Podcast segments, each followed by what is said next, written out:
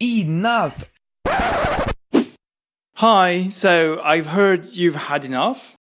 Absolutely. That's enough. I will try to stay chill and calm for that speech, but I can't promise that my deprivation for that ignominy won't take the control of my emotions. Right now, it's time to denounce and to re-establish the truth.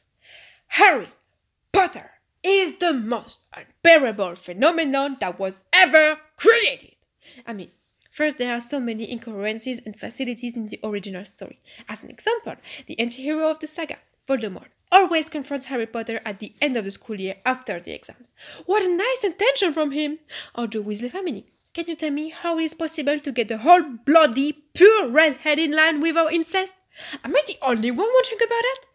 And forgetting the logic, if we just try to look at the most stupid details of the story a lion, a raven, a snake, and a fucking badger? Are you kidding me, Joanne Rowling? And besides the story in itself, there is the worst. For Christ's sake, I don't want to hear that stupid the master gave Dobby a sock, Dobby is free shit. I'm off with it.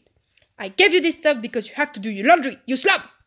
And even when you try to live normally, staying away from this constant snag, the fans are spreading their over-expensive goodies everywhere. Please stop wasting your money. If a Harry Potter toilet plunger comes out, will you spend 50 bucks to get it and just be happy with your new compulsory purchase? Of course you will, you numpty. And the icing on the cake, you can shake your plastic wand as much as you want, even if it's the perfect replication of Hermione's.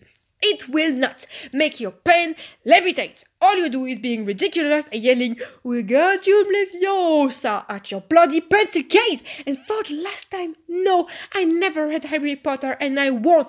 Stop bothering me, Miranda. You won't convince me. Leave me alone in the real world. Thanks! I am fed up with all this childish, stupid behavior. This is absurd. Admit it already. All the Harry Potter fanatical I met in my life Put it in your pipe and smoke it!